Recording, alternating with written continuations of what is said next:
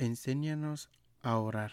Lucas 11.1 Cuando Jesús comenzó su ministerio, su primera predicación fue llamar a las personas a arrepentirse y creer en el Evangelio. Luego, buscó intencionalmente a doce hombres para enseñarles acerca del reino de Dios, aproximadamente por tres años. Durante ese tiempo, sus discípulos vieron muchos milagros de parte de Jesús. Vieron a Jesús expulsar un espíritu demoníaco en una persona. Vieron a Jesús sanar a un leproso, sanar a un paralítico, resucitar a una niña, dar vista a un ciego. Vieron a Jesús cuando enseñó las escrituras con autoridad y cómo muchos se maravillaron de su doctrina. Pero hay algo que los discípulos también vieron a Jesús hacer durante el tiempo que él estuvo con ellos, algo diferente, y fue la oración. Vieron a Jesús tener comunión íntima con el Padre. Vieron a Jesús que después de sanar, enseñar, tomaba su tiempo para estar a solas con Dios. Y ese tipo de relación cautivó a sus discípulos.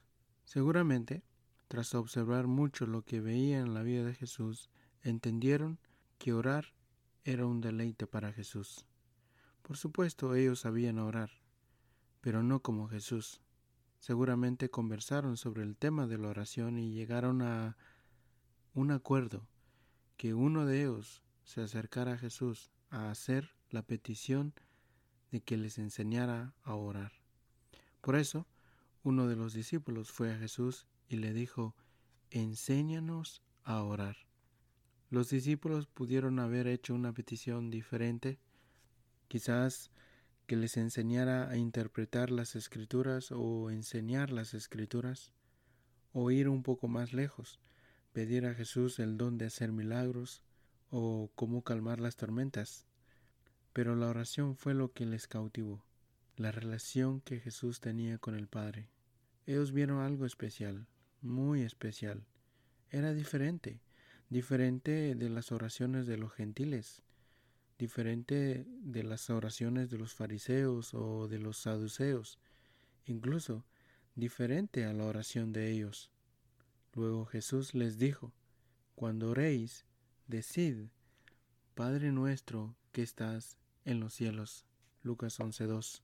La mayoría de nosotros podríamos caer en el error de desear hacer muchas cosas para el Señor, servir en algún ministerio, desear ser usados para hacer milagros o desear aprender a predicar o hacer discípulos.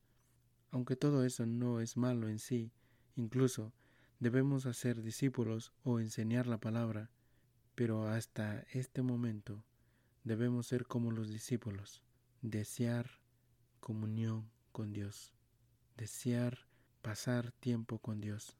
Puede que estés sirviendo en la iglesia y estés invirtiendo mucho tiempo en su reino, pero no descuides tu comunión con el Padre, porque al final no son las buenas obras que produce amor por la gente o por Dios, sino nuestra relación con Él. Cultivemos nuestro amor hacia Él a través de la oración la lectura de su palabra y la meditación en su ley.